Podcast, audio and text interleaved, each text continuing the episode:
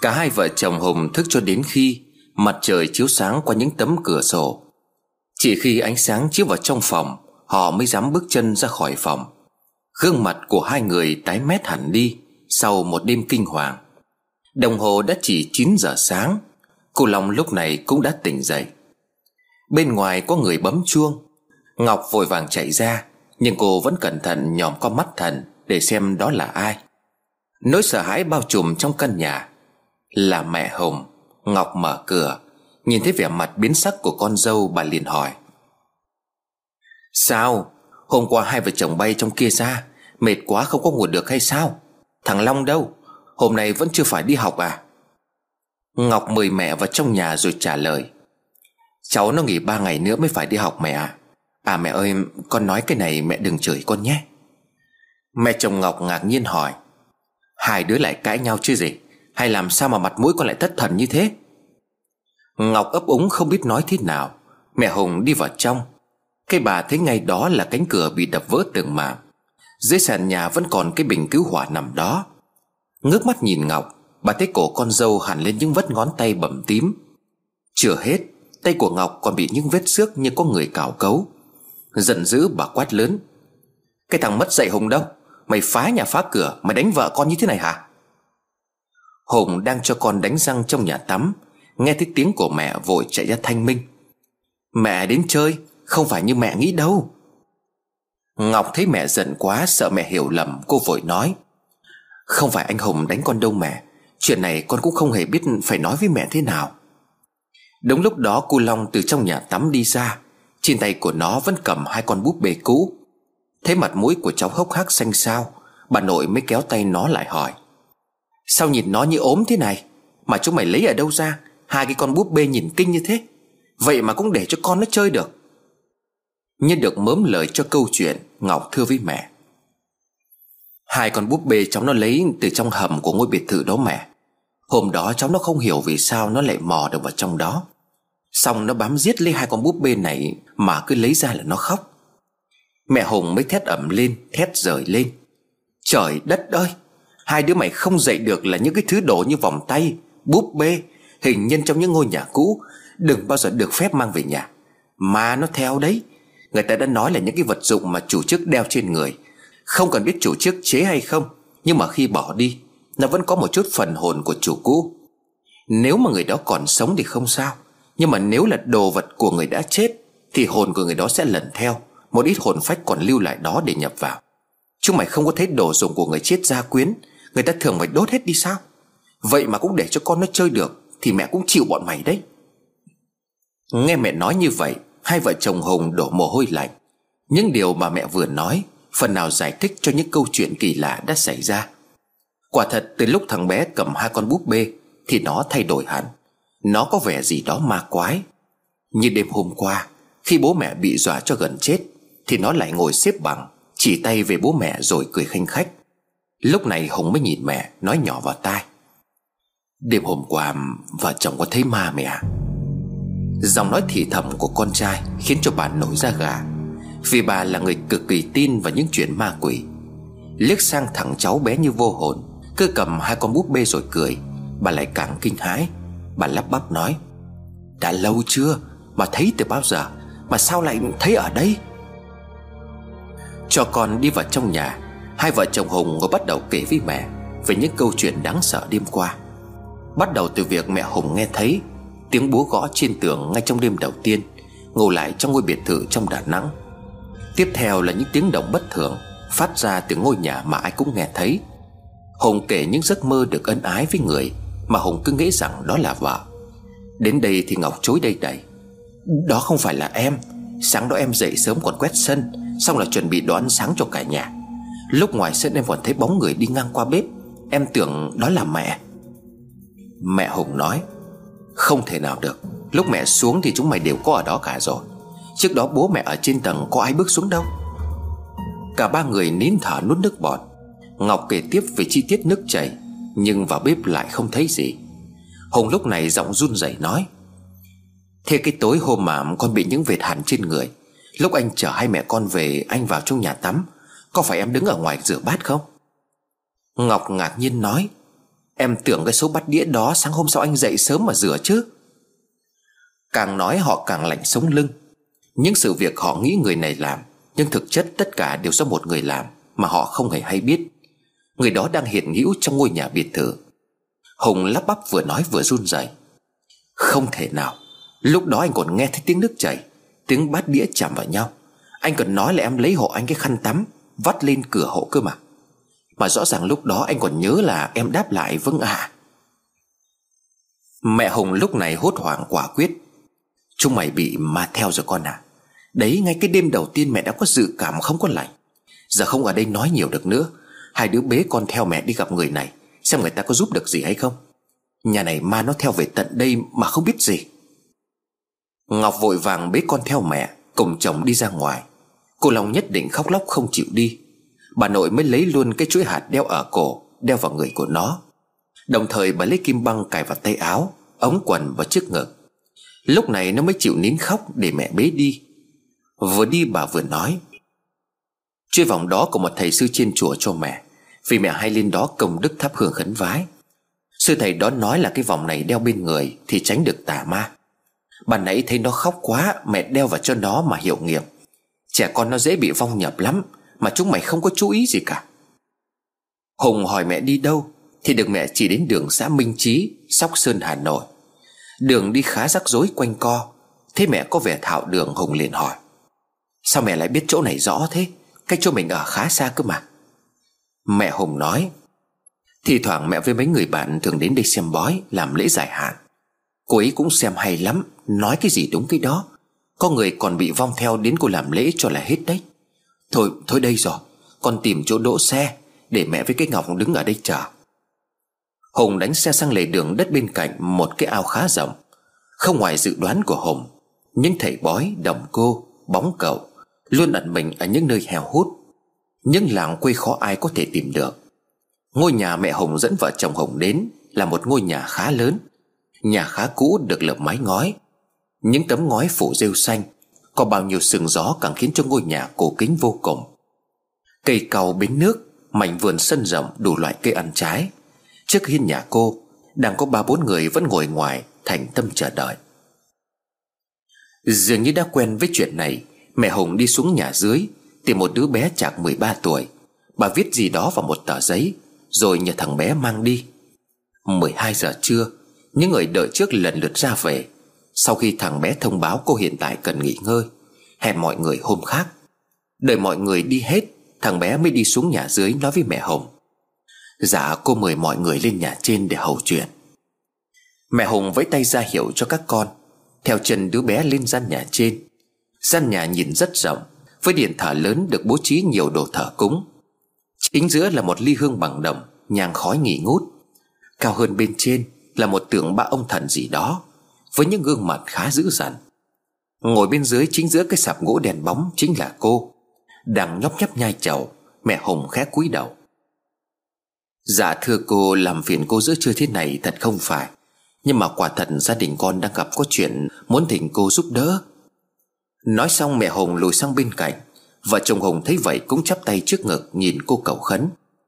Ngừng nhai chầu, Cô đưa mắt nhìn vợ chồng Hùng cùng cô Long Đang đứng dưới cô cất lời.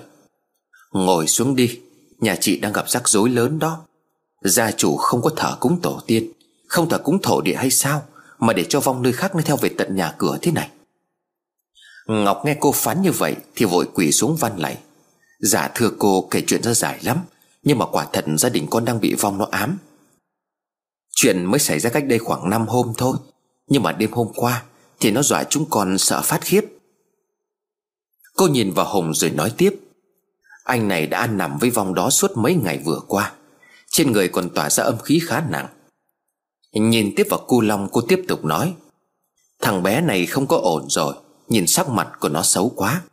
Trẻ con thường dễ bị ma quỷ trêu. Hai con búp bê nó cầm trên tay, Chính là thứ đã dẫn ma về nhà các người đấy. Mẹ Hùng nghe thấy vậy sợ quá liền hỏi, Chăm sự nhà cô tìm cách hóa giải cho gia đình chúng con. Các cháu nó từ trước đến giờ không có hiểu chuyện. Cô hỏi gồm lên trên sập gỗ. Thắp ba nén nhang xong, Nhúng tay vào chậu nước sạch. Cô bảo với Hùng rửa hai bàn tay ra. Nhìn một lúc cô lắc đầu. Ta chỉ dám nói hồn ma theo các người về tận nhà, Là một cô gái trẻ. Người này chết oan nhiều năm, Hồn chưa được siêu thoát. Nhưng mà tôi không hiểu lý do tại sao Cô ấy lại bám theo cả gia đình anh. Và cô ấy thấy anh ở đâu mà theo về? Gần đây gia đình có đi đâu xa, Hay vào chỗ nào âm u như là núi rừng không? Hùng tròn mắt ngạc nhiên Khi cô lại nói ra những thắc mắc Có liên quan đến câu chuyện Mà Hùng mới mua ngôi biệt thự trong Đà Nẵng. Ngọc cũng kể hết những chuyện kỳ lạ đã xảy ra với gia đình mình Trong những ngày vừa qua. Nghe xong câu chuyện, Cô chép miệng rồi nói, Vậy thì đúng rồi, Cái ngôi nhà đó chắc chắn là có người chết oan. Hai vợ chồng ngươi mua nhà xong, Ở đó vài hôm kinh động đến vong hồn người chết, Thì chuyện ma theo về là điều dễ hiểu. Nhà không có ban thờ đúng không? Ngọc khẽ gật đầu rồi trả lời cô. Dạ vâng Chồng con là người không mê tín. Anh ấy nói thờ cúng ông bà tổ tiên Thì bên bố mẹ có ban thờ rồi. Ở nhà thì cần gì phải thờ ai? Cô chỉ vào mặt Hùng trách móc. Đúng là không biết trên biết dưới, Dù không phải thờ cúng tổ tiên, Thì trong nhà cũng phải có bát hương thờ thong long, Thổ địa. Họ là những người giữ nhà cho gia đình Mỗi khi gia chủ đi vắng. Nhà nào thờ cúng thổ địa ngày rằm mùng một thì dù đi đâu xa, Trước khi bước vào nhà, Các thần giữ cửa sẽ cấm cản, Đuổi cổ những hồn ma đi đường bám theo. Dù là vong hay là ma quỷ, Cũng khó mà vào được nhà. Đằng này bảo sao ma quỷ lại dễ dàng đi vào trong nhà như thế? Giờ không những nó theo về nhà, Mà đi đâu nó cũng còn theo. Các người ngồi trong đây, Nhưng mà nó vẫn đứng ở ngoài cổng đợi đấy. Nghe thế như vậy Mà Ngọc lạnh buốt cả sống lưng, Cô vội hỏi. Vậy bây giờ lập bàn thờ để cúng lễ thần được không à Cô lắc đầu nói. Vòng đã vào đến nhà mới nghĩ đến cái chuyện thờ thần thổ địa thì có ích gì? Nói luôn với các người, Ta có không đủ khả năng để đuổi cô con ma nữ này đi đâu. Nó đứng ngoài cổng nhìn vào đây, Như là muốn giết chết ta ngay bây giờ. Con ma này chết tức tưởi, Lại ở lại trần gian lâu năm, Ngày càng oán hận. Giờ ta chỉ có thể giúp cho mọi người giảm được nguy hiểm một chút mà thôi. Còn muốn hóa giải hay là đuổi nó đi được Chắc chắn phải tìm một người am hiểu về Phật Pháp, Biết cách trừ tà Và có pháp lực cao hơn nó Thì mới mong giải được. Không nhanh nó sẽ làm cho trước mắt Thì gia đình đổ vỡ, Công việc tan tành. Sau nữa thì nó sẽ hại chết từng người một. Mẹ Hùng nghe thấy vậy thì buồn rộn chân tay. Bà chắp tay mong cô giúp đỡ. Cô thở dài ngồi dậy rồi đi vào trong. Lát sau cô quay ra với một túi nhỏ màu vàng Cùng với một cây hồ lô nhỏ màu nâu. Cô nói Tuy ta không giúp được các người đuổi nó đi, Nhưng mà ta có mấy thứ này phần nào kìm hãm được sự phá phách, Quấy rối của nó. Lấy từ trong chiếc túi vàng ra một sợi dây bạc, cô nói tiếp. Đèo cái sợi dây bạc nguyên chất này vào cổ thay thằng bé. Lát nữa khi đi qua ngã tư, Thì đáp thật nhanh hai con búp bê này xuống đường. Vứt thêm một ít tiền lẻ ở đoạn ngã tư. Nhớ là phải vứt ở đúng ngã tư. Làm như vậy thì chỉ ngăn được vong hồn Sau này không theo được mọi người ra bên ngoài nữa. Nhưng mà chắc chắn rằng nó vẫn trú ngụ trong nhà của các người. Còn đây là cái hồ lô được cuốn dây tơ hồng, Treo trước cửa buồng ngủ Để tránh nó vào trong đó những giờ độc Tốt nhất là ngủ ở đâu thì treo ở đó, Mà cả nhà phải ngủ chung với nhau, Tránh ra khỏi phòng vào những giờ sau. 6 giờ tối là giờ ma đói 12 giờ đêm là giờ giao thoa, Hay là 3 giờ sáng là giờ quỷ môn quan. Những giờ đó phần âm sẽ hoạt động mạnh, Ma quỷ dễ nhập với hại người nhất. Nhớ là làm theo những gì ta dặn. Giờ thì hãy ngồi ở đây, Qua một giờ rồi hãy về. Vợ chồng Hùng rối rít cảm ơn cô. Ngọc vội lấy sợi dây bạc đeo vào tay con trai. Hùng rút ví lấy tiền đặt vào đĩa lễ tạ cô 5 triệu. Ngẫm nghĩ một lát sau, cô nói tiếp. Những vong hồn chết oan không siêu thoát được như thế này. Thường do thù hận nên là còn lưu lại cõi trần. Hoặc có thể cái chết đến bất ngờ quá. Họ không ý thức được rằng mình đã chết. Lâu dần thì không có lối thoát đầu thai. Ta khuyên các người nên tìm hiểu về ngôi biệt thự đó Trước khi tìm thầy về giải, Kẻo không giải được lại hại đến bản thân. Trường hợp này theo ta thấy, Dừng lại đột ngột, Cô xua tay ra hiệu cho cả nhà Hồng nên đi về ngay lúc này. Đồng hồ đã chỉ một giờ năm. Mẹ Hồng cùng các con cúi đầu chấp lại cô, Đã chỉ điểm rồi nhẹ nhàng ra về. Giờ đã hiểu rõ hồn ma đó xuất hiện từ đâu, Đã giải thích được lý do vì sao những câu chuyện kỳ lạ mấy hôm nay liên tục xảy ra, Nhưng vẫn chưa tìm được người có thể hóa giải. Sau khi đeo sợi dây bạc nguyên chất, Cô lòng không còn dính lấy hai con búp bể nữa. Đi ngang qua ngã tư, Đèn xanh bất chợt Ngọc mở cửa, Đáp hai con búp bê ra ngoài. Đằng sau của mẹ hồng lấy tiền lẻ giải ra đường. Về đến nhà hồng chuyển hết đồ đạc của con trai Sang vòng của hai vợ chồng. Sau đó Hùng treo cây hổ lô được cuốn dây tơ hồng Lên phía trong cánh cửa phòng ngủ của hai vợ chồng. Căn nhà bỗng trở nên khá lạnh. Có mẹ và vợ ngồi đấy Hùng nói, Con phải quay lại Đà Nẵng một chuyến mẹ. Mẹ và Ngọc đều gật đầu đồng ý, Vì họ biết theo lời cô Mách Nước, Cái họ mà cần biết ngôi biệt thự đó, Rốt cuộc đã xảy ra chuyện gì Và cô gái chết đó là ai.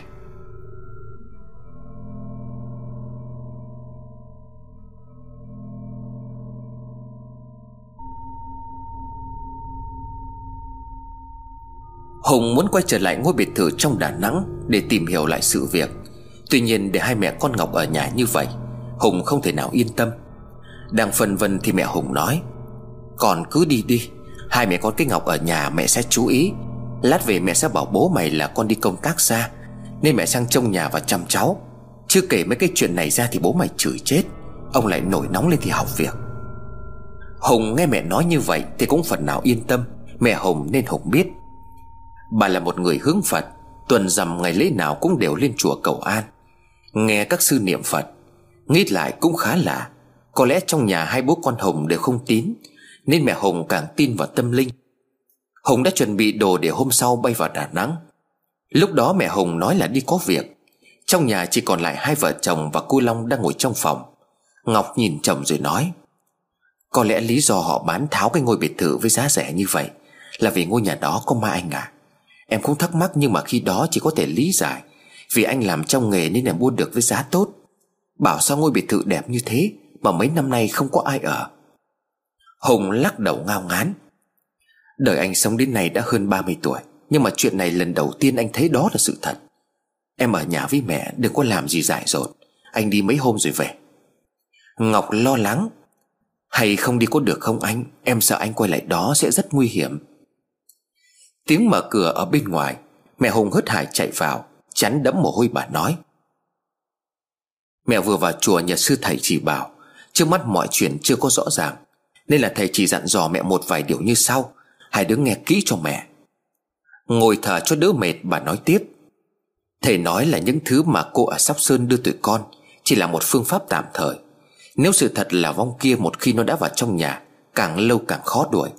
Sư thầy có nói đến những cách đuổi vong nhưng mà thầy đã nhấn mạnh về cách hóa giải nỗi oan uổng cho người chết. Như thế thì họ mới có thể siêu thoát. Nói đoạn, Bà móc ra một cái máy phát nhạc nhỏ. Thầy dặn tạm thời nên thở cúng vong Nhang khói cẩn thận. Trong nhà nên bật nhạc Phật, Chú Đại Bi, Tụng kinh A-di-đà Phật Hoặc là bát nhã tâm kinh. Như vậy thì phần nào giúp cho bản thân gia chủ thấy thanh tịnh, Cũng là một cách để trục vong. Những nơi nào mà các con sẽ thấy hồn ma đó xuất hiện, Thì nơi đó nên đặt vào một tép tỏi. Qua vài ngày nên mua một con chó mực về nuôi. Như vậy tạm thời sẽ tránh được sự quấy phá. Nhưng mà quan trọng nhất, Vẫn không nên gây thủ trúc oán vi phong. Nếu được, hãy giúp cho nó siêu thoát. Hai vợ chồng Hùng nghe mẹ nói như vậy Thì vội làm theo. Những nơi Hùng đã từng gặp ma trong nhà như phòng khách, Căn phòng của cu Long, Cái tủ quần áo, nhà tắm. Xong xuôi mẹ Hùng như chợt nhớ ra việc quan trọng. Chết thật đấy, Sư thầy còn cho mẹ một cái sợi cái túi đỏ, Bảo đeo vào cho cháu. Mà mẹ quên mất. Trong này có cái đuôi cá đuối. Sư thầy nói là đeo cái này vào, Thì nó sẽ không dám chiêu thằng bé nữa đâu. Nghe đến đây tôi khá tâm đắc với cái cách giải quyết của nhà sư kia. Bởi vì chính mắt tôi cũng đã được chứng kiến Cái cảnh trục vong bằng roi đuôi cá đuối. Đó là hồi tôi 17 tuổi. Nhà tôi có một ông chú, Nghe đâu bảo rằng có duyên âm. Tôi cũng chỉ kể lại cho các bạn nghe, Những gì tôi được biết mà thôi. Tạm các câu chuyện của Hùng sang một bên. Tôi nhìn Hùng rồi nói. Đúng rồi đấy. Đuổi cả đuổi anh thấy người ta dùng để đuổi ma. Năm ấy tôi nghe mọi người trong nhà, Ai cũng bảo rằng chú bị người âm theo, Nên mãi mãi không lấy được vợ. Đêm nào chú tôi cũng nằm mơ ngủ với nó. Cứ yêu ai dẫn về nhà, Thì y như rằng một vài hôm sau, Cô kia không ngã gãy tay, Thì cũng quay ra bỏ chú tôi không một lý do. Vậy là bà mới mời thầy về gọi hồn nói chuyện. Khi đó tôi thấy bà thầy lấy cái khăn đỏ trùm lên đầu chú tôi, Xong cầm cây nhang nhảy qua nhảy lại, Mồm đọc những câu gì đó khó hiểu. Nghe tôi còn thấy buồn cười, Bỗng nhiên chú tôi lăn đùng ra đất. Mấy giây sau ông ấy ngồi dậy, Khúm núm khép chân E thẹn như là con gái. Thật sự khi ấy tôi không hiểu chuyện gì đang xảy ra, Chỉ biết bà thầy hỏi gì, Thì chú tôi e thẹn trả lời câu đó. Tôi còn nhớ như in chú tôi nói, Tao theo thằng này ba năm rồi Ngày nào bọn tao cũng ngủ với nhau, Tao còn có con với nó. Nói rồi chú tôi cứ lấy tay chỉ vào bụng mình, Chuyện thật như đùa. Khuyên cằn mãi không được, Bà thầy mới rút ra một cây roi. Thấy người lớn xì xèo nói rằng Đó là cây roi cá đuối. Chú tôi ngồi đó, Mà bà thầy cứ lấy roi quất liên tục vào người. Đánh đến đâu thì người hẳn lên những vết đen xỉ đến đó. Vừa đánh bà thầy vừa quát chú tôi. Quát xong lại dịu giọng, Nhưng vẫn quất roi liên tục vào người. Chú tôi nằm ở dưới đất quản quải Tôi khi đó còn định chạy đi không cho bà ấy đánh nữa. Vòng không thích đâu, Chỉ thấy chú tôi kêu lên đau đớn. Lúc sau ông ấy quỳ xuống chắp tay van xin bà thầy. Chú tôi không hút thuốc nhé. Vậy mà lúc đó ông xin một điếu thuốc, Rồi kéo hai hơi đỏ rực cả điếu thuốc hết luôn. Tôi nhìn mà tròn cả mắt. Cuối cùng vong nữ cũng phải bỏ, Nhưng phải đốt nhà, Đốt cửa, Đốt cả chậm cho nó. Thờ cũng ngày rằm tháng chạp. Thì nó mới đồng ý không đòi lấy chú tôi nữa. Mà lấy thì phải bắt xuống âm phủ còn gì. Lúc vòng xuất ra thì trên người của chú tôi Nhưng vết roi kia cũng bậy đi đầu hết. Nghe mấy bà bên cạnh bàn tán, Roi cá đuối mà đánh thì quỷ cũng còn phải đau. Cây roi này mà vào tay mấy ông thầy bùa Thì nó yểm cho đánh sảy cả thai luôn đấy chứ. Ý các bà ấy là roi này Mà vào các thầy ác, Lỡ như bạn ghét ai Thì người đó đang mang thai đến tận nhà thầy. Mang ảnh với khai tên tuổi người cần đánh Thì ông thầy ấy nhận tiền xong Sẽ đánh cho người bạn ghét xảy tuột thai luôn. Nghe chuyện miệng nhau như vậy Chứ chuyện đó tôi cũng chưa xác thực được Cũng không muốn xác thực vì quá thất đức. Mấy mẹ bỉm sữa nghe xong cái này Cũng đừng nên tìm hiểu Nếu như chồng có con với bổ nhí. Đọc để biết vậy thôi Đó là chuyện tôi muốn nói về cái đuôi cá đuối. Ở nhà mọi việc được mẹ thu xếp xong xuôi từ bàn thờ Bát hương, đồ cúng vái. Sáng hôm sau Hùng bay vào Đà Nẵng. Việc đầu tiên Hùng làm đó là gọi điện cho tay thoại. Kẻ đã giới thiệu ngôi biệt thự cho Hùng Với những lời lẽ mời chào rất hấp dẫn. Hùng gọi hai cuộc đầu tiên, Thoại không nghe máy. Chỉ khi Hùng nhắn tin. Vì ngôi nhà lần trước khá đẹp, Bạn bè ngoài Hà Nội có người cũng muốn mua một ngôi nhà như thế. Tôi nghĩ ông sẽ tìm được. Chưa đầy 5 phút sau Thầy gọi lại cho Hùng rồi hẹn địa điểm gặp mặt. Là một tay làm với bất động sản nhà đất. Nên quan hệ của Hùng không phải nhỏ. Nếu như việc Thoại giới thiệu ngôi nhà đó cho Hùng, trong khi biết là có vấn đề, Thì Hùng sẽ không bỏ qua. Tuy nhiên khi nghĩ đến vợ con đang nằm trong tình trạng nguy hiểm, Hùng vẫn nhẫn nhịn. Đến quán cà phê đã hẹn, Thoại đã ở đó từ trước. Bước vào, Thoại tay bắt mặt mừng. Ngồi xuống Hùng không vòng vo, Mà đi thẳng vào vấn đề. Ngôi biệt thự màu trắng trên núi anh giới thiệu cho tôi, Thực ra nó có vấn đề gì? Thoại nghe xong câu hỏi mặt hơi biến sắc, Tuy nhiên hắn giả bộ. À thì ngôi nhà đó năm sáu năm nay không có ai ở, Nên có vấn đề là bình thường. Nghe đâu là ông tu sửa vào đẹp lắm còn gì. Nhìn ảnh trên mạng không khác gì là ngôi nhà vừa xây xong. Chủ cũ xây ngôi biệt thự đó, Ở đâu được khoảng 2 năm Thì chuyển sang nước ngoài định cư. Nhà vẫn đẹp thế còn gì, Giá lại hạt rẻ lại vì muốn bán nhanh. Ông cũng làm trong nghề ông thừa biết, Làm sao mua được cái biệt thự như thế mấy cái giá như vậy? Hồng cong mặt gắt. Ý tôi không phải như vậy. Ý tôi là ông biết ngôi nhà đó có người chết phải không? Cả quán cà phê quay sang nhìn bạn của Hùng Không muốn to chuyện Hùng lôi thoại ra bên ngoài xe rồi nói tiếp. Ông trả lời đi Ngôi nhà đó có một cô gái chết trẻ có đúng không? Lúc này Thoại sợ xanh mặt Hắn ấp ống. Sao, sao ông biết? Quá tức giận Hùng rơi nắm đấm thẳng vào mặt của Thoại một cái Khiến cho Thoại chảy máu mũi. Hùng quát lớn. Sao biết à? Con ma đó nó đang muốn hại chết cả nhà tôi kìa. Thoại ôm mặt nói lắp bắp. Vậy là có chuyện đó thật hay giờ thế này? Ngôi nhà đó cũng đẹp, hay ông để tôi tìm người mua lại cho ông nhé. Mất một phần trăm thôi là được. Hùng giơ tay lên định đấm tiếp, Nhưng rồi lại lắc đầu hạ tay xuống. Hùng hạ giọng. Vấn đề bây giờ không phải là bán ngôi nhà cho xong. Bây giờ là tôi muốn biết những gì ông biết về ngôi nhà đó. Từng chi tiết nhỏ nhất. Chuyện này liên quan đến vợ con, Gia đình tôi, Nên ông phải kể hết. Thoại lấy giấy lau móng mũi, Hắn thở một cái rồi dựa vào ghế bắt đầu nói. Tôi xin lỗi, Tôi cũng nghe đồn về cái ngôi biệt thự này, Nhưng mà tôi không tin vào chuyện ma quỷ. Người làm ăn thì chỉ biết mua và bán, Sao cho kiếm được lợi nhuận mà thôi. Ngôi nhà đó cũng có người môi giới cho hai ba chỗ rồi, Nhưng mà lạ một cái là khi nhìn ảnh, Đến tham quan thì ai cũng thích. Nhưng mà sau khi mời thầy về cúng bái làm lễ để sửa sang, Thì người ta lại quay ngoắt không có buồn nữa. Thế bảo là cứ mỗi lần cúng là cả bát hương, Đổ lấy bị lật đổ Nhang cháy bùng lên như tẩm xăng. Nhưng mà đó là nghe đồn thổi thôi, Còn chủ mua đến họ đều lấy lý do là không hợp phong thủy Với vận mệnh, Nên là không mua nữa. Đập vào rồi ông mua, Tôi thấy ông tu sửa ngon lành có làm sao đâu, Ai ngờ giờ ông lại nói là có ma. Hùng nghe thoại nói xong, Tự trách bản thân mình. Đó là vì tôi không mời thầy về lễ bái cúng cứu gì cả. Mua xong tôi thấy ửng quá, Thuê thợ về làm luôn. Mà để đó thuê thợ ở đây, không ai dám làm cả. Thoại thở dài nói, Đó là vì lời đồn, Dân xung quanh đây họ đồn với nhau rằng, Ngôi biệt thự đó có người chết kinh dị lắm. Thế bảo người bị giết xong ban đầu không tìm thấy xác. Sau đó đâu ba ngày, Con chó nhà hàng xóm tự nhiên chạy sang, Bới tung cái chậu hoa lên, Thì thấy một bàn tay được chôn ở đó. Công an lúc đó tìm khắp căn nhà nhưng thế bảo là vẫn không tìm đủ thi thể.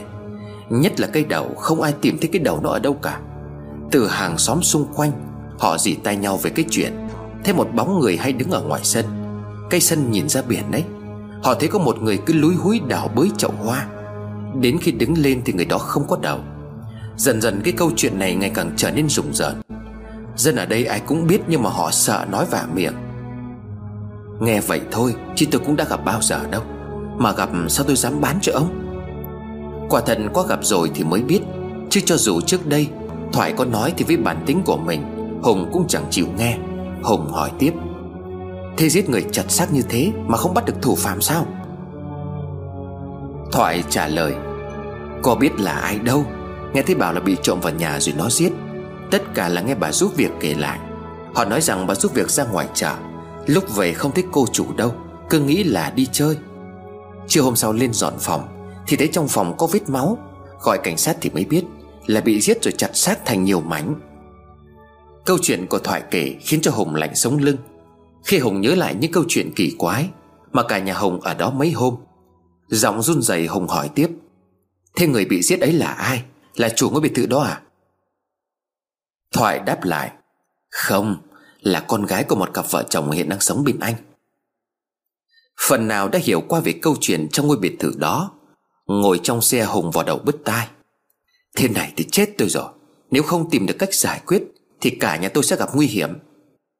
Thoại nhìn Hùng rồi nói, Vụ án đó cho đến bây giờ vẫn chưa tìm ra được hung thủ. Bố mẹ cô gái đó cũng đã tiêu tốn rất nhiều tiền. Nhưng mà cuối cùng mọi chuyện vẫn đi vào bế tắc. Sau đó một năm thì họ ra bán ngôi nhà. Nhưng mà người ở đây thì họ biết nên là không ai dám mua ngôi nhà đó. Kể từ khi án mạng kinh hoàng như vậy xảy ra, Còn người nơi khác Thì bị những lời đồn thổi dọa cho, Cũng không ai dám ở Hùng gắt lên, Nhưng mà vốn dĩ nó không phải là lời đồn, Nó có thật. Giờ ông còn liên lạc với hai vợ chồng bên anh không? Tôi muốn nói chuyện với họ để biết rõ hơn. Thoại gật đầu, Tất nhiên là còn. Số tiền bán ngôi biệt thự đó tôi mới chuyển cho họ được một nửa. Lát nữa tôi sẽ chuyển số điện thoại lẫn địa chỉ thông tin của họ qua email cho ông. Tôi thực sự là cũng không ngờ lại xảy ra cái chuyện này. Những điều mà tôi biết thì chỉ có như vậy thôi. Cũng là nghe qua mọi người đồn lại. Giờ tôi chỉ có thể giúp ông giao bán căn nhà đó thôi. Ông tha lỗi cho tôi. Hùng nhìn thoại lắc đầu. Thôi được rồi. Ban nãy tôi cũng hơi nóng. Thực ra thì tôi cũng rất thích cái ngôi biệt thự đó. Kể cả lúc mua ông có nói thì chưa chắc rằng tôi đã tin. Nay mọi chuyện nó như thế, bán hay không bán Thì cũng giải quyết được gì. Nhưng mà tôi cần ông giúp đỡ một chuyện. Có lẽ là gọi nói chuyện không ăn thua. Ông có thể hẹn hai vợ chồng đó về Việt Nam. Để tôi nói chuyện trực tiếp được không? Chỉ cần lấy lý do là cần chữ ký gì đó Để hoàn tất nốt cái thủ tục sang tên nhà. Tôi e là chuyện con gái của họ đã quá lâu, Bây giờ gợi lại họ sẽ không muốn gặp. Thoại đáp lại, Được rồi, để tôi thử xem sao.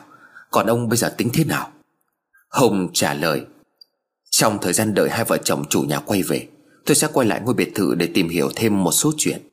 Nhờ ông nghe ngóng thêm cho tôi về cái vụ án mạng đó có cái điểm gì đặc biệt. Hay là xem các mối quan hệ Để có thể biết thêm các chi tiết trong cái vụ đó không? Suy nghĩ một lát thoại nói, Chuyện này thì tôi có một quen người làm trong tổ công an điều tra Những cái vụ án giết người ở đây. Nếu mà có thể tôi sẽ tìm thêm thông tin cho ông coi, Như là chuộc lỗi chuyện đã xảy ra với gia đình ông. Hồng cảm ơn Thoại Rồi hai người chia tay nhau. Còn lại một mình, Hồng vắt tay suy nghĩ Xem nên bắt đầu từ đâu. Quả thật chỉ cần nghĩ đến một mình quay trở lại ngôi biệt thự đó cũng đủ khiến cho Hùng sợ tắt mồ hôi. Nhưng rồi nghĩ đến vợ con, Hùng hạ quyết tâm trở lại đó Để tìm hiểu về sự việc. Án mạng chặt xác phi tang Mà công an còn không tìm được Thì liệu rằng Hùng có thể làm thế nào? Nhưng Hùng không về đó ngay. Hùng đi đến nhà bố mẹ Ngọc Để nhờ thêm một số chuyện Trước khi quay về ngôi biệt thự. Đến nhà Ngọc, Bố mẹ vợ ra mở cổng đón Hùng. Mẹ vợ Hùng hỏi, Sao vào đây mà không nói trước cho bố mẹ? Hai mẹ con nó ở nhà à? Hùng biết bố mẹ vợ Vẫn chưa hay biết chuyện xảy ra với gia đình mình. Tuy cũng ở Đà Nẵng, Nhưng nhà bố mẹ Ngọc nằm khá xa ngôi biệt thự Mà vợ chồng Hùng mới mua. Vào đến nhà Hùng nói, Con lần này đi vào đây Là để làm nốt cái thủ tục mua nhà mẹ. Vợ con với cháu ở ngoài kia, Còn công việc với cháu nó cũng sắp vào học rồi. À mẹ, con muốn nhờ mẹ chuyện này. Mẹ Hùng cười rồi đáp, Con cứ nói đi. Hùng thư chuyện với bố mẹ Chả là từ hôm bọn con về nhà mới Mà chưa làm cái lễ cúng bái gì. Mọi người cũng nói ít nhiều về cái chuyện làm lễ. Con muốn hỏi mẹ xem ở đây xem có thầy nào biết làm lễ dạng như là trừ ma, trừ tà Hay là vị cao tăng nào đó giỏi trong cái việc đó Thì mẹ tìm giúp con một người. Bố mẹ Ngọc khá ngạc nhiên Vì họ không biết tính của Hùng không mê tín. Tự nhiên nay lại muốn thuê thầy về cúng Bố vợ liền hỏi. Nhà đó có vấn đề gì hả con?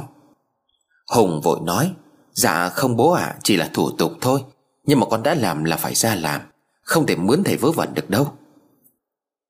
Mẹ Ngọc ngồi ngẫm nghĩ một lúc rồi nói Mẹ thì không hay xem bói Nhưng mẹ có một bà bạn ấy tín lắm. Tuần trước bà ấy có rủ mẹ đi xem một ông thầy ở mãi đâu ấy. Nói là ông thầy này giỏi lắm Xem chuẩn không sai một chút nào cả. Con gái của bà ấy đợt rồi Thế bảo là đi tắm suối ở đâu đó. Xong về nhà lưỡi cứ lè dài ra Mà ông thầy cúng cho ba ngày là hết. Mẹ nghe thì chỉ biết cười thôi chứ không có tin. Vậy nên tuần trước bà ấy rủ mẹ đi xem, Nhưng mẹ bận lại không có đi được. Bảo là đông người xem lắm. Bà này cũng cho thầy rất là nhiều tiền Nên cũng có thể gọi là chỗ quen biết, Để mẹ gọi thử luôn xem có nhờ được không. Hồng sốt sắng. Vâng đúng kiểu thầy mà con muốn tìm. Mẹ gọi hỏi bác ấy hộ con. Tiền nong bao nhiêu con cũng được. Nếu mà thầy đồng ý thì chưa mai cho con cái địa chỉ, Để con đến đón thầy. Mẹ Ngọc lấy điện thoại gọi cho bà bạn. Lát sau mẹ Ngọc nói Bà ấy nói là để bà ấy gọi thầy xem sao. Nếu được thì ngày mai đích thân bà ấy sẽ đón thầy về Để làm lễ cho con. Vậy cũng được con ạ à, như vậy cho nó tiện. Chuông điện thoại reo lên Mẹ Ngọc bắt máy. Thấy bà cười tươi rồi cảm ơn rối rít Bà quay lại nói Hồng Thầy đồng ý rồi đó con. 9 giờ sáng mai bà ấy sẽ đón xong rồi trở về đây. Lát nữa mẹ sẽ đi mua sắm cho con ít đồ lễ. Tối nay ở lại đây ăn cơm Rồi mai đi đâu thì đi. Giờ về đấy cũng có ai đâu mà nấu. Bố Ngọc cũng nói như vậy. Hùng nghe lời bố mẹ vợ ở lại, Nhưng trong lòng ruột gan nóng như lửa đốt. Vội lấy điện thoại gọi cho vợ ở nhà, Nhưng không thấy ai bắt máy. Hùng lại càng lo thêm. Xong bữa cơm cũng đã gần 8 giờ tối. Bất chợt Hùng thấy một tin nhắn của Ngọc. Trong tin Ngọc viết, Hôm nay mẹ thỉnh sư thầy xuống làm lễ, Vẫn không được anh à. Hai mẹ con cũng kể việc anh đi vào trong đó. Thì sư thầy dặn người ở nhà không được gọi, Hay nghe điện thoại của anh gọi về. Hiện tại nó vẫn đang theo anh. Thầy cũng làm một ban thờ nhỏ, Để nhà mình ngày ngày thờ cúng. Trong ví anh có một lá bùa, Mẹ lén để vào, anh đừng có vất đi nhé. Sau tin nhắn đó, Hùng nhắn lại thì không thấy Ngọc trả lời, Nhưng ít ra cũng biết được lý do vì sao, Ở nhà không được nghe điện thoại. Hùng mở ví ra thì quả thật, Trong ngăn nhỏ có một túi giấy nhỏ xíu màu đỏ. Được kẹp một cách cẩn thận. Cả ngày đi lại cũng đã thấm mệt. Hùng lên phòng ngủ sớm để mai còn đón thầy về ngôi biệt thự. Nằm một lúc Hùng ngủ luôn. Không biết đã thiếp được bao lâu, Nhưng Hùng bật dậy. Mồ hôi, mồ kia nhễ nhại.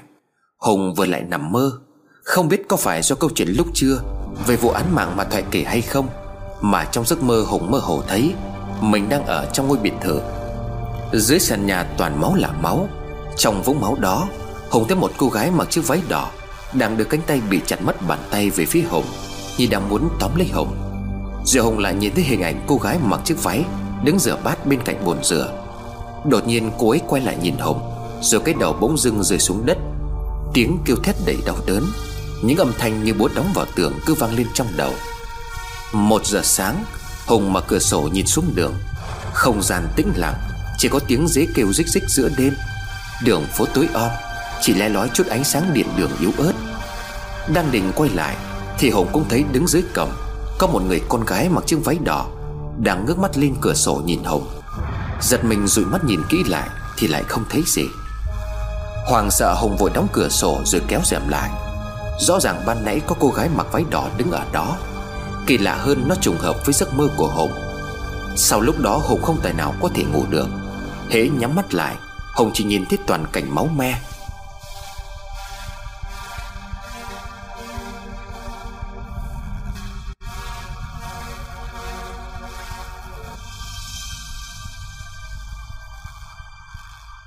Sáng hôm sau, Khi mọi người đã thức dậy Hùng tất bật chuẩn bị đổ lễ mà hôm qua mẹ mua. Đúng 10 giờ thì bà bạn của mẹ Ngọc Đánh xe chở thầy đến nhà. Vừa bước xuống xe thì đã nhìn xung quanh cổng. Thầy lấy trong tay nải một thứ bột trắng như muối, Dài dài xung quanh rồi mới đi vào. Nhìn ông thầy độ 50 tuổi, Ăn mặc giản dị, Đeo tay nải như các cụ ngày xưa. Cả nhà ra đón, Vừa nhìn thấy Hồng thầy đã nói đây mới là người ta cần làm lễ phải không? Mọi người tròn mắt ngạc nhiên. Có thể do hôm qua trong lúc nói chuyện điện thoại Mẹ Hồng có đề cập đến chuyện này. Hồng vội trả lời. Dạ vâng ạ à, Con mới mua được một ngôi nhà Muốn nhờ thầy về làm lễ. Ông thầy nhìn Hùng rồi bảo mấy người kia vào nhà trước. Thầy ghé sát tay của Hùng rồi nói. Nhà anh đang bị vong theo. Sớm tôi đến đây Thấy có một hồn ma là người nữ vất vưởng trước cổng nhà. Như đợi ai đó ở trong này. Vào đến nhà nhìn thấy mặt anh, Thấy âm khí nặng lắm. Hùng thấy thầy bói nói chính xác Thì vội vàng rối rít. Dạ đúng rồi. Thầy có cách nào giúp đỡ con không? Con không muốn mọi người trong nhà biết chuyện càng thêm lo. Giờ con chờ thầy về ngôi nhà con mới mua, Để thầy làm lễ giúp con. Bao nhiêu tiền con cũng chịu, Chỉ cần qua cái nạn này thôi. Con đội ơn thầy lắm. Ông thầy nhìn Hùng khẽ nói, Chuyện này thì tôi không có dám chắc, Nhưng mà trước mắt đã nhận lời. Thì hãy đến ngôi nhà của anh đã. Đến đó tôi mới có thể nói rõ được. Hùng vội vã vào trong nhà, Xin phép bố mẹ vợ cùng người bạn của mẹ Để dẫn thầy đến nơi, Rồi thu dọn đồ đưa thầy ra xe Về ngôi biệt thự để làm lễ. Có bệnh thì phải vái tứ phương. Ban đầu Hùng chỉ có ý định tìm một ông thầy Đến xem xét ngôi nhà của mình Để tìm thêm manh mối. Nay gặp thầy thấy thầy cũng có khả năng, Nên Hùng mạo muội nhờ thầy xem có cách hóa giải Được sự thù hận của cô gái đã chết Trong ngôi biệt thự. Để cô ấy có thể siêu thoát, Từ đó buông tha cho gia đình của Hùng hay không? Tất cả xong xuôi, Thầy đưa Hùng trở lại ngôi biệt thự. Không cảnh vẫn đẹp như tranh vẽ. Ngôi biệt thự nằm ở lưng chừng núi hướng ra biển, Khiến cho ai cũng phải động lòng. Vừa đỗ xe vào trong sân Hùng thấy bên kia nhà hàng xóm vẫn là người phụ nữ. Hôm cả gia đình Hùng về, Mà bà ấy cùng cô gái trẻ, Mà vợ Hùng nói là quen biết, Đang đứng đó nhìn. Hùng giơ tay chào thì người phụ nữ đó quay mặt vào trong nhà. Hùng nhìn thầy bói rồi nói. Đây là nhà của con thầy à Ngôi nhà này con mới mua, Ở đây được mấy hôm. Chuyện cần nói thì con cũng đã kể hết với thầy rồi, Nhờ thầy xem xét cho. Ông thầy dạo qua một vòng ngôi nhà rồi quả quyết. Đúng thật, ngôi nhà này có nhiều điều ma quái, Nhưng mà anh yên tâm. Chỉ cần làm lễ rồi tôi sẽ bắt nó phải tránh xa ngôi nhà anh. Nói là làm, Thầy lập đàn bày biện đổ cúng, Rồi thay quần áo pháp sư. Đứng cắm nhang và lư hương mồm niệm chú, Tay lắc chuông. Mọi thứ vừa bắt đầu, Thì nhang trong lư hương bùng cháy nghi ngút, Như có người tầm xăng đốt. Tiền vàng bị gió thổi bay khắp nhà. Từ đâu xuất hiện hai con rắn to bằng nửa cổ tay, Đen xì, Bò thẳng vào chính giữa đàn tế của thầy, Ngóc đầu lên khẽ thẳng vào mặt thầy. Ông thầy lúc này chân tay như bị đóng băng, Không nói nên lời. Hai con rắn đen bỏ đi, Cũng là lúc ông thầy ngã gục xuống đất. Mọi thứ trở lại bình thường thì lát sau ông thầy cũng tỉnh lại. Nhưng chân tay cò quắp Mồm méo sạch. Thầy nhìn Hùng rồi nói như khóc. Tôi, tôi sai rồi. Nói mãi mới được câu Thầy lùng cùng bỏ dậy Chỉ kịp vơ lấy tay đài Rồi bước chân giặt dẻo ra khỏi nhà. Hùng định chạy theo xem thầy thế nào Thì cánh cửa bỗng nhiên đóng sầm lại. Hùng lùi hai tay chắp trước ngực van xin. Tôi không biết tại sao cô bị giết Nhưng mà xin cô đừng làm hại đến gia đình tôi. Tôi sẽ thờ cúng cô như một người thân trong gia đình. Bốn bề im lặng không một tiếng động. Chỉ có tiếng gió thổi lạnh lẽo, Làm những tấm rèm cửa bay lên phần phật Ở một bồn rửa có tiếng vặn vặn nước. Trong căn nhà vang lên một giọng nói. Tao phải bám theo mày. Mày sẽ ở lại đây cùng tao. Nước ngừng chảy. Hồng ngồi trong nhà nói chuyện một mình. Tại sao cô lại muốn hại tôi? Chúng tôi mua ngôi nhà này. Cũng đâu biết là cô bị giết ở đây. Cả ngôi nhà vang lên tiếng cười ma quái. Nhưng rồi lại chuyển thành tiếng khóc nức nở. Mọi thứ cứ trở nên hỗn loạn. Máu ở đâu chảy ra sàn nhà linh láng. Phía bếp vòi nước cũng xả ra một thứ nước đỏ lòm. Quá sợ hãi Hùng vội chạy mở cửa bước ra ngoài. Mà sau cánh cửa bây giờ đã mở được. Lên xe Hùng lái vội xe để chạy thoát thân. Ra đến ngoài đường lớn, Hùng thở dốc như vừa trải qua một cơn ác mộng, Chết đi sống lại. Ông thầy ban nãy cũng không giúp được gì. Chưa kịp hoàn hồn thì máy của Hùng có người gọi đến. Đó chính là Thoại. Hùng cô với bàn tay run rẩy bắt máy. Thoại nói, Alo ông à Hôm qua tôi có liên lạc với vợ chồng bên đó, Nhưng mà phải hai tháng nữa người ta mới về được. Hùng trả lời điện thoại với giọng run rẩy, Không biết tôi và gia đình tôi có sống yên ổn được đến lúc đó không? Thoại nói tiếp À còn chuyện tôi nhờ người trong tổ điều tra vụ án Cũng đã có một chút thông tin. Tuy cũng phải mất một khoản kha khá, Nhưng mà theo những gì tôi được biết Thì vụ đó không hẳn là trộm vào nhà giết đâu. Vì tài sản trong nhà cũng như đồ đạc, Tiền bạc trong phòng cô gái vẫn còn nguyên. Chỉ là hung thủ cố ý tạo nên hiện trường, Như là một vụ cướp. Sau do không lấy được lời khai chính xác, Cũng như là không có bằng chứng gì, Nên mới kết luận là trộm. Tuy mất khá nhiều tiền, Nhưng mà vụ án này đã ngừng điều tra, Nên tôi cũng có được ít tài liệu. Tôi gửi qua email cho anh rồi đấy. Có lẽ cũng chẳng giúp được gì nhiều đâu, Nhưng mà tôi đã cố gắng hết sức. Hùng cảm ơn Thoại, Định tắt máy thì Thoại nói. Suýt quên, Người ở cùng cô gái trong ngôi biệt thự Cũng là người đầu tiên phát hiện ra vết máu Trong căn phòng tầng 2 Chính là bà giúp việc. Nếu mà anh muốn tìm hiểu về những chuyện trước đây trong ngôi biệt thự, Thì anh nên đi tìm bà ấy. Bà ấy là người rõ nhất. Hùng gặng hỏi. Đúng rồi, tôi quên mất. Đúng là phải tìm bà giúp việc thì mới biết được một số chuyện trước đây. Nhưng mà hiện giờ bà ấy ở đâu? Thoại trả lời, Bà ấy tên là Lan, Anh không cần phải đi đâu tìm. Sau khi cô gái đó bị giết Thì bà ấy đã xin đến giúp việc ở một nhà khác. Không có xa đâu. Chính là ngôi biệt thự màu xanh da trời, Cách nhà anh tầm 20 mét đấy. Hùng tắt máy. Chính là người phụ nữ đứng bên hàng rào nhà bên cạnh. Người phụ nữ luôn nhìn sang ngôi biệt thự chằm chằm Mỗi khi có người đi vào đó không còn nghi ngờ gì nữa, Chính là bà ta. Sau cuộc điện thoại nói chuyện với Thoại, Hùng mở máy tính xem những tài liệu ban nãy Thoại gửi. Tuy không phải là toàn bộ hồ sơ, Nhưng những thông tin về cô gái bị sát hại, Tuổi tác, Lời khai của bà giúp việc, Cả ảnh lúc cô gái còn sống, Cô gái tên là Hoàng Kiều Anh, Sinh năm 1994 Vụ án đó xảy ra cách đây khoảng 4 năm, Khi cô gái mới vừa 19 tuổi trong hồ sơ có ghi bố mẹ Kiều Anh Định cư ở nước ngoài. Nhưng do cô con gái thích sống ở Việt Nam, Nên ông bà đã xây cho con một ngôi nhà riêng. Sau khi con gái bước vào đại học, Cô gái xấu số là sinh viên của một trường đại học ngoại ngữ Đà Nẵng, Khoa tiếng Anh. Giả soát lại lời khai của bà giúp việc, Thì quả thật mọi thứ sau khi chết của Kiều Anh, Thì bà ấy không biết nguyên nhân Hay là có gì khả nghi. Khám nghiệm tử thi cho thấy Kiều Anh bị giết vào khoảng 2 giờ 30 phút chiều trong khi đó bà giúp việc rời khỏi nhà đi chợ vào lúc 2 giờ.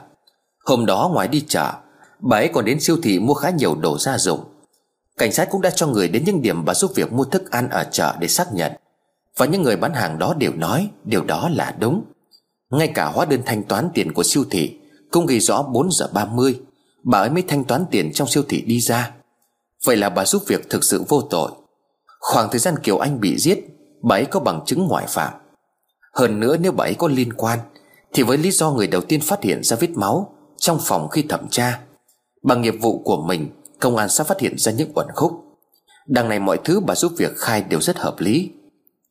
Ngôi biệt thự ở giữa lưng chừng núi, Tuy đường xá đi lên thuận lợi, Tuy nhiên số người có tiền để xây nhà ở đây là ít. Xung quanh đó chỉ đâu có 7-8 ngôi nhà dạng kiểu như vậy. Vì là khu ăn dưỡng nghỉ ngơi Của những người có nhiều tiền cho nên việc ăn trộm dòm ngó cũng là điều dễ hiểu. Chính chủ nhân một vài ngôi nhà cạnh đó Cũng xác nhận điều này. Tại hiện trường chỉ phát hiện ra một dấu giày của đàn ông. Sau đó ba hôm, Công an mới tìm ra được bàn tay đầu tiên Có chôn dưới chậu hoa. Tiếp tục từ đó họ đào bới khắp căn nhà, Thì tìm được những bộ phận khác nhau của cái xác Được chôn rải rác khắp nơi, Bao gồm đôi chân bị chặt thành nhiều khúc, Cánh tay phải. Riêng phần thân, Họ tìm thấy ở sâu trong rừng, Cách ngôi nhà khoảng hai cây số theo con đường đi xuống chân núi, Được cho vào một bao tải ni lông màu đen cỡ lớn. Chính vì ít người ở, Nên mật độ người qua lại con đường đó thường rất vắng vẻ. Khi công an hỏi chuyện những người xung quanh xem vào thời điểm đó, Có ai khả nghi vác vật nặng xuống núi, Thì không có một ai biết. Không có bằng chứng khẳng định ai là thủ phạm. Đồ đạc trong phòng Kiều Anh bị lật tung tóe, Nhưng chỉ duy nhất căn phòng đó là lộn xộn. Sau khi gây án Hung thủ có 3 tiếng đồng hồ để chặt xác phi tang. Cuối cùng hung thủ chốt trong phòng của Kiều Anh rồi biến mất. Phải sang ngày hôm sau, Bà giúp việc lên dọn phòng như thường lệ, Thì mới phát hiện phòng bị đảo lộn trên sàn. Tường nhà có vết máu Và bà giúp việc đã gọi công an. Được hỏi Kiều Anh có hay đi chơi qua đêm không, Thì bà giúp việc trả lời. Cô chủ cũng thường xuyên đi chơi qua đêm, Cho nên việc về đến nhà không thích cô chủ đâu, Đối với bà cũng không có gì lạ. Công an hỏi tiếp. Vậy tại sao xe của cô ấy ở nhà mà bà không thấy lạ? Bà giúp việc nói, Ít khi cô chủ nhà đi xe máy đi chơi qua đêm, Thường nếu đi sẽ có bạn đánh ô tô đến đón. Giả soát lại những mối quan hệ của Kiều Anh ở trường Cũng không có dấu hiệu khả thi, Vì bạn bè ai cũng có lý do riêng. Điều này rất khó để cơ quan điều tra có thể xác nhận từng người. Khi được hỏi, Bạn bè hay những người quen biết của Kiều Anh Có hay lui đến đây không? Bà giúp việc trả lời, Không có ai cả. Kiều Anh không dẫn bạn về nhà, Chỉ đón ở ngoài rồi đi. Một cô gái có vẻ ngoài xinh đẹp, Có học thức, nhà giàu, Không có mâu thuẫn ở trường hay ngoài xã hội, Nhưng lại bị giết một cách vô cùng dã man. Ngoài lý do trộm cướp, Sau khi bị chủ nhà phát hiện Thì đã ra tay giết hại. Nhưng một tên trộm mà đủ bản lĩnh giết người, Rồi bình tĩnh chặt xác nạn nhân ra thành từng đoạn, Nhằm đánh lạc hướng điều tra của cơ quan công an, Thì quả thật có quá nhiều điểm nghi vấn. Sau đó vụ án bị đóng băng. Một năm sau khi bố mẹ của Kiều Anh ra bán ngôi biệt thự, Tuy đã dùng toàn lực tìm kiếm, Nhưng hai bộ phận cơ thể, cánh tay trái và cách đầu của Kiều Anh Vẫn chưa được tìm thấy. Một cái chết đầy đau đớn, Không toàn thay đối với một cô gái vừa tròn 19 tuổi. Đọc xong tài liệu này, Hùng bất giác cảm thấy dùng mình. Một cô gái trẻ bị giết dã man Và cho đến nay vẫn chưa bắt được hung thủ.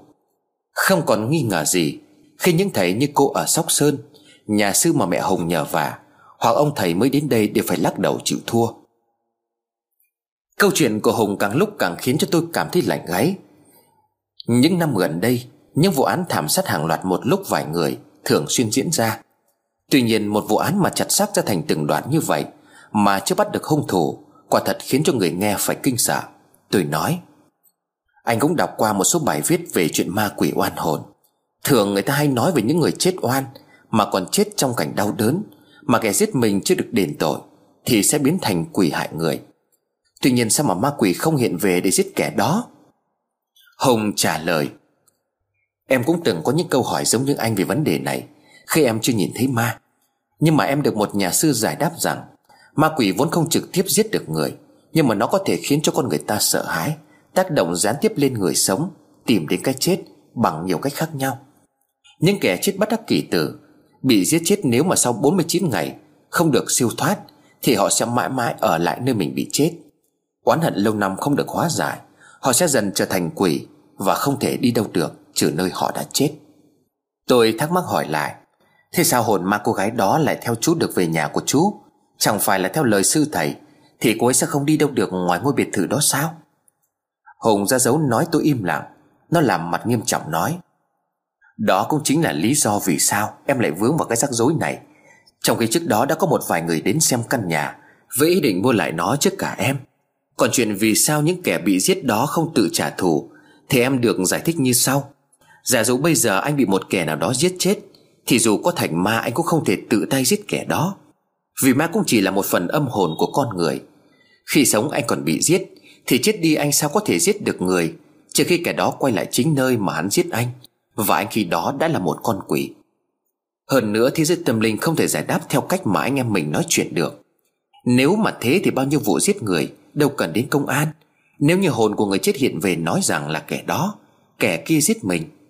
Anh chỉ cần hiểu đơn giản, Đó là khi mình chết đi, Thì những chuyện của người trần mình sẽ không tham gia vào được nữa. Có chăng chỉ là những lời cảnh báo, Những thông tin không rõ ràng? Đúng là nghe người trong cuộc kể, Tôi mới vỡ lẽ ra được nhiều điều. Nếu chuyện ma quỷ cứ đưa ra những câu hỏi như tôi, Thì nó đã không được gọi là tâm linh, Là một trong những điều mà khoa học đến tận nay Vẫn chưa thể giải thích nổi. Im lặng tôi tiếp tục lắng nghe câu chuyện đang răng dở của Hùng.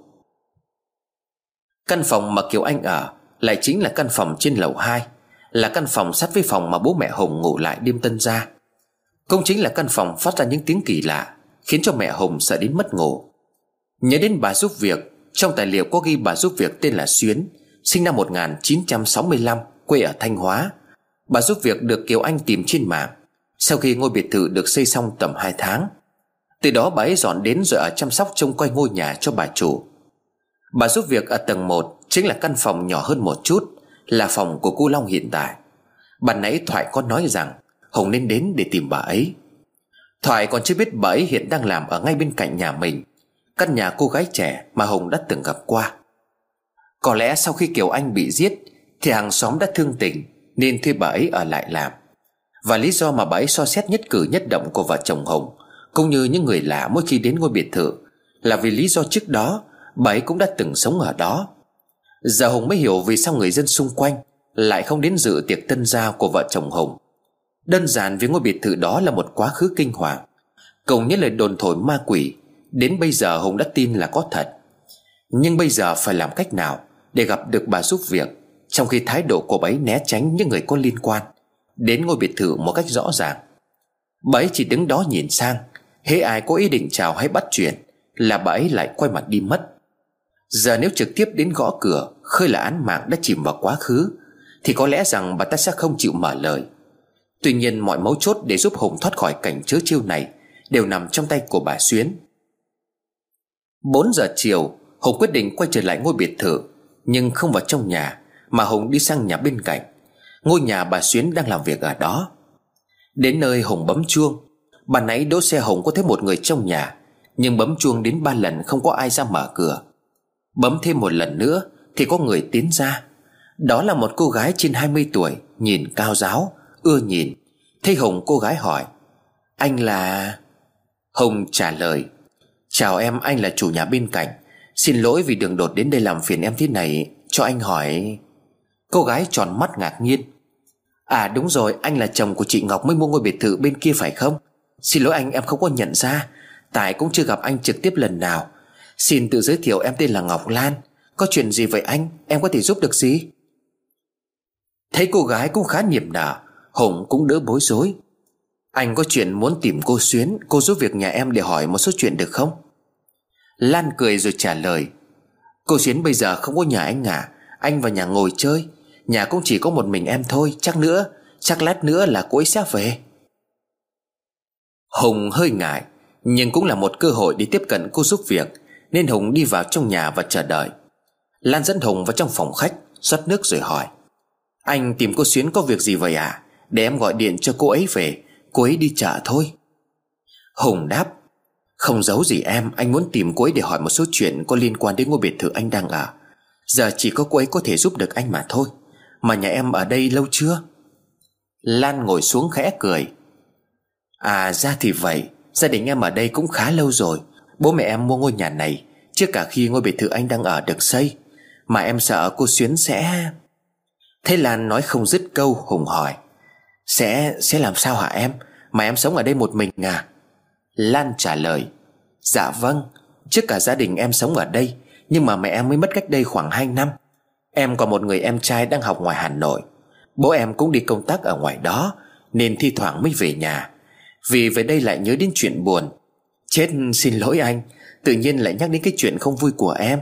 Em học ở đây, Nên cũng muốn ở lại quê hương để sống. Em sợ bác Xuyến sẽ không nói gì Liên quan đến cái câu chuyện về ngôi biệt thự đó đâu anh. Hùng đánh liều hỏi tiếp. Nhà em cũng sát ngay nhà anh. Vậy em có biết gì về cái chết của cô gái tên Kiều Anh binh đó không? Đang ngấp một ngụm nước, Lan đứng hình mất một giây. Khi Hùng nói đến tên Kiều Anh, Nhưng sau đó Lan lại trở lại vui vẻ rồi nói.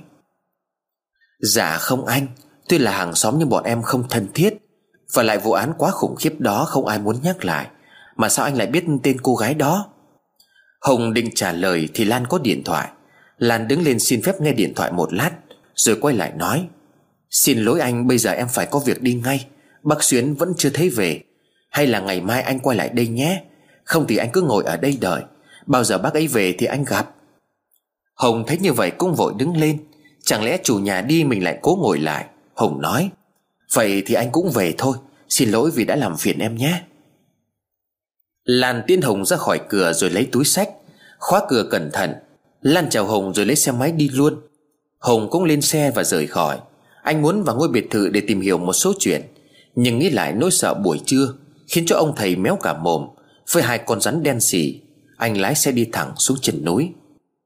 Được nửa đường thấy bất rất không yên, Vì chưa gặp được bà giúp việc. Hùng quay xe lại đỗ ngay cách nhà Lan một đoạn, Với mục đích đợi bà Xuyến đi trở về. Trời càng lúc càng tối, Nhìn đồng hồ đã là 6 giờ 30 Nhưng vẫn chưa thấy bà Xuyến về. Trong nhà Lan tối om không có một ánh đèn. Ngồi trong xe nhưng mà Hùng cảm nhận rõ ràng Có ai đó đang theo dõi mình, Hay nhìn mình từ một chỗ nào đó xung quanh. 7 giờ tối, Lúc này điện đường đã bật, Phản chiếu bóng của những cây thông trong rừng. Tiếng chó của mấy nhà gần đó chu lên trong bóng tối, Tiếng lá cây xào xạc. Bà Xuyến giúp việc vẫn chưa chịu xuất hiện, Và cái cảm giác mình đang bị nhìn chằm chằm trong đêm tối Càng khiến cho Hùng lạnh hết sống lưng. Nhìn sang ngôi biệt thự mình mới mua Hùng như vừa nhìn thấy một ánh sáng lóe lên nơi cửa sổ tầng 2 Ngôi nhà khiến cho Hùng dùng mình. Khi nghĩ đến tại đó, Có một cô gái bị giết Và cái đầu đến giờ vẫn còn là một bí ẩn.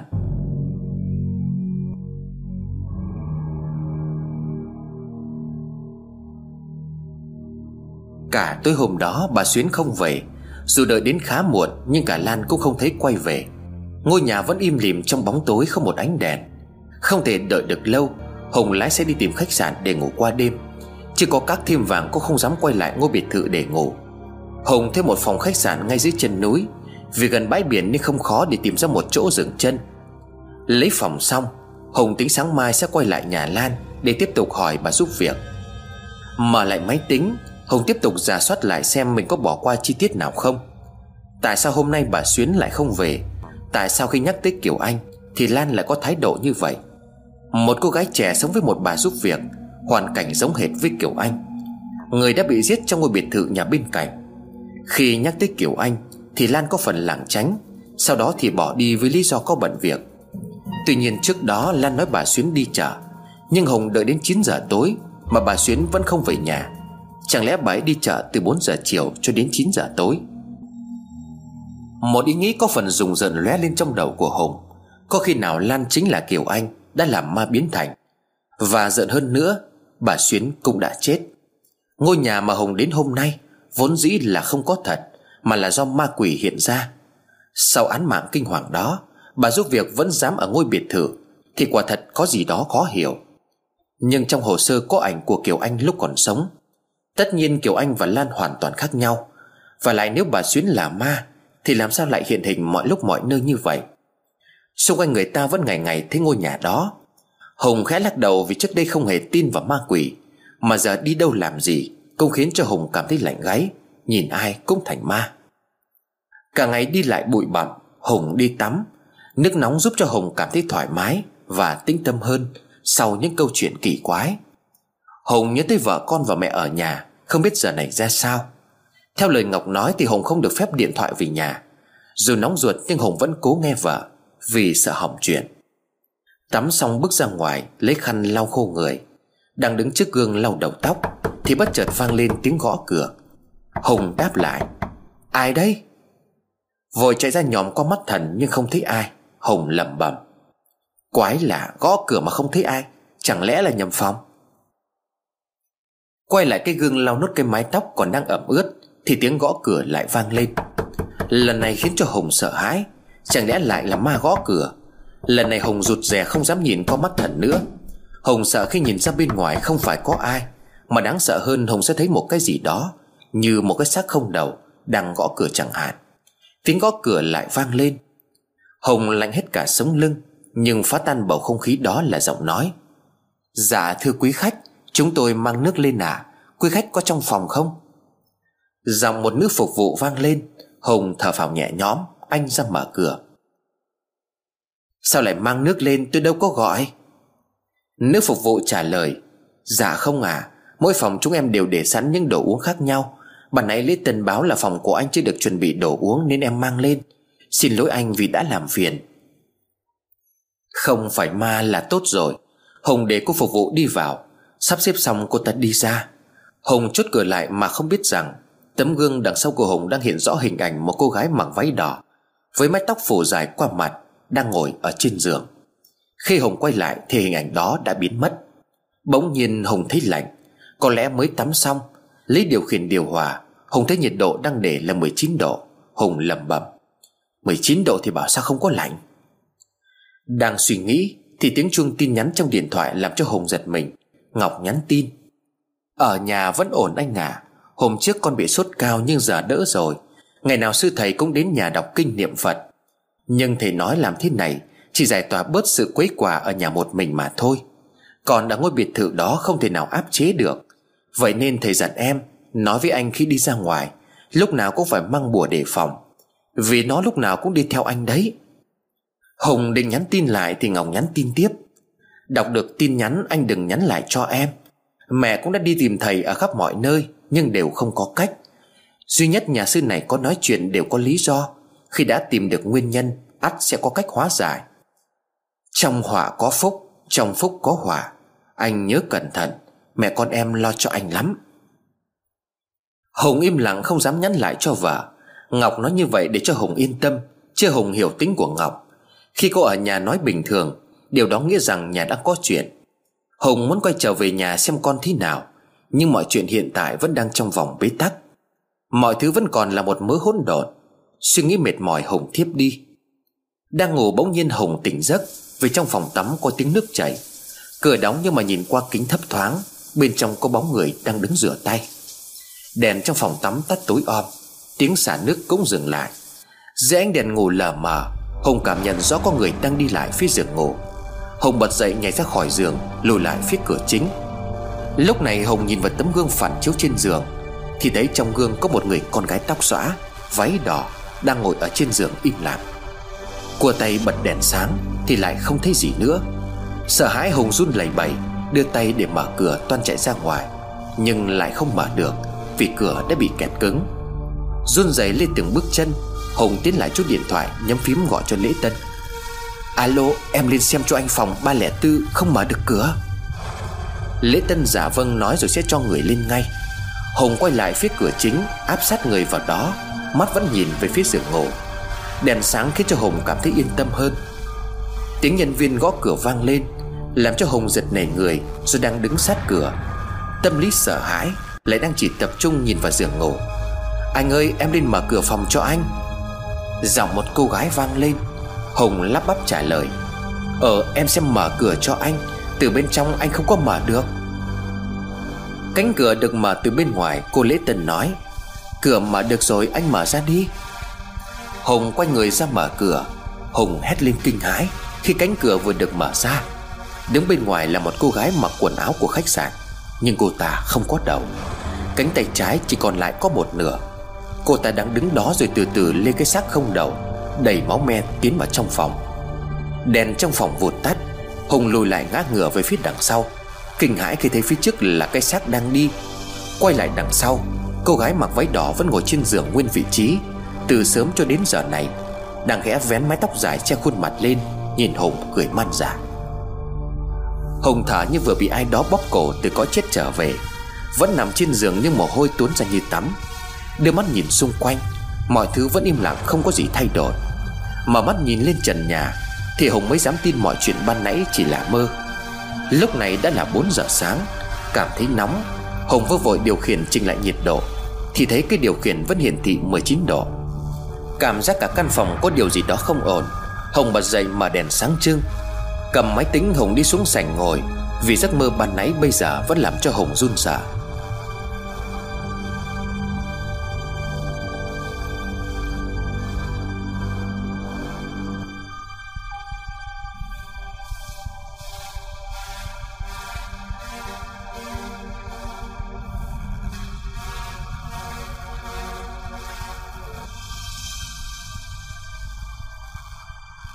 Xuống sành ngồi ở bàn, Hùng mở suốt tài liệu thoại đã gửi tiếp tục. Đang ngồi xem suy nghĩ, Thì một thanh niên đứng ở quầy lễ tân hỏi lại. Quý khách có dùng chút cà phê không à Hùng quay lại trả lời. Nếu được làm phiền cậu cho tôi một tách, Không ngủ ở nhà nên là tôi hay dậy sớm. Thanh niên lễ tân mỉm cười rồi đi pha cà phê. 5 phút sau anh ta trở ra với một ly cà phê bốc khói nghỉ ngút. Đặt ly cà phê xuống bàn, Thấy Hùng đang ngồi xem tài liệu điều tra, Anh ta hỏi anh là công an à? Khách sạn tụi em cũng hay có công an lui tới, Nhưng mà không ai đi một mình như anh. Ông nào cũng phải có một em, Mà hay yêu sách lắm. Lịch sự như anh em mới thấy lần đầu. Hùng ậm ừ cho qua chuyện, Nhưng Hùng vội vã hỏi Lễ Tân. Em cho anh hỏi cái chuyện này, Em là người ở đây phải không? Cậu Lễ Tân vui vẻ. Dạ vâng đúng rồi anh, Em là người gốc ở đây. Có gì anh cứ hỏi. Hùng mời cậu ta ngồi xuống, Rồi mở lại ảnh của Kiều Anh lúc còn sống rồi hỏi. Cô gái này bị giết dã man Ở ngôi biệt thự trên núi gần đây. Em là người ở đây, em có biết thông tin gì không? Cậu Lễ Tân nhìn xong ảnh Thì há hốc mồm. Mấy giây sau bối rối, Cậu ta đưa mắt sắt lại máy tính nhìn kỹ một lần rồi nói, Đây là bạn học cùng lớp với em, Đại học ngoại ngữ Đà Nẵng khoa tiếng Anh. Sao anh lại hỏi về bạn ấy? Vụ án đó cách đây mấy năm rồi, Nghe đâu bảo là bị trộm vào trong nhà. Nghe thấy cậu ta nói là bạn cùng lớp, Hùng gặng hỏi, Em nói thật chứ có đúng cô gái này học cùng khóa với em không? Cậu Lê Tân khẳng định. Em chắc chắn mà. Cô ấy tên là Hoàng Kiều Anh, Ở trường rất là nổi tiếng. Đừng nói là cùng lớp, Anh hỏi là những ai học ở trường đó khóa bọn em. Khóa trước, khóa trên đều biết hết. Hot girl của trường mà anh. Xinh đẹp nhà giàu lại học giỏi. Hồi đưa tin cô ấy bị giết mà cả trường em sôi sục đó anh. Chỉ hận một nỗi là không bắt được thằng trộm đó. Người xinh đẹp như vậy mà bị giết xong chặt xác một cách dã man như vậy. Tuy nhiên trong lớp em thì con gái không ưa Hoàng Kiều Anh cho lắm, Bởi vì là Hùng vội hỏi, Vì sao vậy em? Giờ thế này nhé, Anh đang cần điều tra lại cái chết của Kiều Anh. Có thể là không phải do trộm, Anh đang đi tìm sự thật lại ban đầu. Nếu mà em có thông tin gì liên quan đến Kiều Anh Anh sẽ mua lại. Chuyện này chỉ hai chúng ta biết được thôi. Thế cậu Lễ Tân phân vân Hồng lấy ví ra 2 triệu rồi nói, Chỗ này em cầm trước, Nếu mà thông tin của em thực sự hữu ích Thì anh sẽ cho thêm. Cậu lấy Tân cầm tiền rồi ngồi xuống bắt đầu kể. Lúc đó mới là 4 giờ 30 sáng Nên chưa có ai dậy vào giờ đó cả. Cậu lấy Tân nói Em là Vũ học cùng lớp với Kiều Anh. Kiều Anh nổi tiếng nên là trong lớp các bạn nữ đa phần không ưa. Đâu đó chỉ có hai ba bạn gái trong lớp chơi cùng Mà ai cũng là con nhà giàu Xinh đẹp, điều kiện Học giỏi. Tuy nhiên Kiều Anh và đám bạn thân lại có những mối quan hệ ngoài luồng khá phức tạp. Em cũng chỉ nghe đồn thôi là kiểu Anh hay tụ tập chơi hàng cùng với đám bạn, Rồi cặp với cả đại gia, Ngủ với nhiều thằng trong trường. Tuy nhiên cô ấy chỉ chơi qua đường xong rồi bỏ. Lý do các bạn trong lớp ghét bỏ, Có lẽ một phần do cách sống thoáng. Vì em thấy bảo là trước đây, kiểu Anh sống với bố mẹ bên nước ngoài, Nên mãi 15 tuổi mới về, Nên là phong cách khá tây. Phần có lẽ do ghen tị là nhiều. Có những thứ người khác mơ mãi mà không được. Nhưng mà Kiều Anh chỉ cần với tay là có. Đầu đại học với số điểm cao Sở hữu ngay một căn biệt thự đẹp như mơ. Nếu mà ngoài những lời đồn ra, Thì Kiều Anh là hoàn hảo. Một cô gái mà cứ như em, Nằm mơ cũng không có dám mơ tới. Hùng chăm chú lắng nghe và cố gắng ghi chép lại những lời Vũ kể. Hùng hỏi, Ở trường Kiều Anh có gây thủ trúc án với ai bao giờ không? Vũ trả lời, Không anh à Người ta đồn thế thôi, Nhưng mà chẳng ai có bằng chứng gì cả. Xinh đẹp mà anh, Nên bị ghét cũng là điều dễ hiểu. À nhưng mà có một lần tai tiếng nhất là có người tố Kiều Anh ngủ với bạn trai của bản thân. Vụ đó nghe đâu là một cô bạn chơi thân với Kiều Anh tung tin, Nhưng mà chỉ là tin đồn thôi. Sau vụ đó thì cô bạn tung tin đó cũng nghỉ học luôn. Cũng có người nói là bạn bè chơi với Kiều Anh đều bị ép, Nghe theo những gì mà cô ấy nói. Vì trong các cuộc chơi Kiều Anh luôn là người làm chủ. Hỏi một số vấn đề nữa Thì cũng chỉ là những thông tin mà Hùng đã biết theo hồ sơ của công an. Gần 6 giờ sáng thì phía quầy lễ tân có người gọi. Vũ mày không thay ca chuẩn bị về à?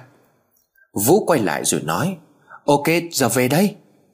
Em cũng chỉ biết tình như thế thôi anh, vì bọn em làm sao mà đủ điều kiện chơi với cô ấy được. Giờ em phải về rồi Nếu muốn biết rõ hơn, Anh nên tìm đến những người bạn chơi thân với cô ấy. Cũng chỉ có một vài người thôi, Nhưng mà em thấy thân thiết nhất vẫn là Lan. Hai người ở cạnh nhà nhau. Lan cũng thuộc dạng tiểu thư. Ngày trước cả lớp em đều được Lan mời về nhà chơi. Em cũng được đi. Nhà cô ấy cũng ở trên núi ngay gần biệt thự của nhà Kiều Anh. Hai người bọn họ đi đâu làm gì cũng có nhau. Lớp em còn đặt biệt danh là nhị tiểu thư Cho cả hai cơ mà. Nhưng mà học xong mỗi người một nơi. Sau cái chết của Kiều Anh Thì Lan cũng không bao giờ tụ tập hay đến lớp họp nữa. Chẳng biết là cô ấy còn có ở trên đó không, Nhưng mà em chắc chắn là cô ấy vẫn còn ở Đà Nẵng. Vì mới hôm trước em có gặp cô ấy ở gần đây mà. Anh có thể tìm hiểu xem sao. Nói xong, cậu lấy Tân tiền vũ đã vội vã chạy đi để thay ca. Hùng đứng đó sững người vì những thông tin cuối cùng cậu ta nói Mới sự thật đáng quý. Không chỉ là hàng xóm qua loa như lời Lan nói, Họ còn từng là bạn thân học chung một lớp. Một cô gái thân thiết đến mức Hai người có biệt danh là nhị tiểu thư, Vậy mà giấu kín mối quan hệ khi người khác hỏi. Và trên hết là cô ta đang nói dối về mối quan hệ đó. Sâu chuỗi những sự việc lại Hồng thấy rõ ràng là bà Xuyến và cô Lan đang có vấn đề. Cả hai đều đang giấu giếm sự thật. Thu dọn đồ đạc hùng trả phòng rồi tức tốc ra xe. Hùng muốn quay trở lại ngôi nhà trên núi Để tìm hiểu ra sự thật. Gặp Vũ ở ngoài cửa, Hùng đưa cho Vũ danh thiếp kèm theo một triệu nữa rồi nói, Nếu em nhớ ra thông tin gì nữa Thì gọi điện cho số này cho anh. Tất nhiên là sẽ có thưởng. Vũ gật đầu cảm ơn dối rít. Hồng lái xe đi trong đầu suy nghĩ bằng mọi giá, Phải tìm gặp được bà Xuyến. Mọi chuyện tưởng chừng bế tắc, Nhưng qua một đêm đã mở ra được những hy vọng. Cơ duyên nào cho Hùng lại chọn được khách sạn? Nơi Vũ bạn học ngày xưa của cô gái xấu số đang làm việc. Nếu không có giấc mơ đáng sợ đó, Có lẽ Hùng chỉ tỉnh dậy vào lúc 7 giờ sáng. Khi đó thì cũng đâu gặp được Vũ. Trong phúc có họa, Trong họa có phúc. Những lời trong tin nhắn của Ngọc tối qua Khiến cho Hùng cần phải nhanh chóng tìm ra sự thật.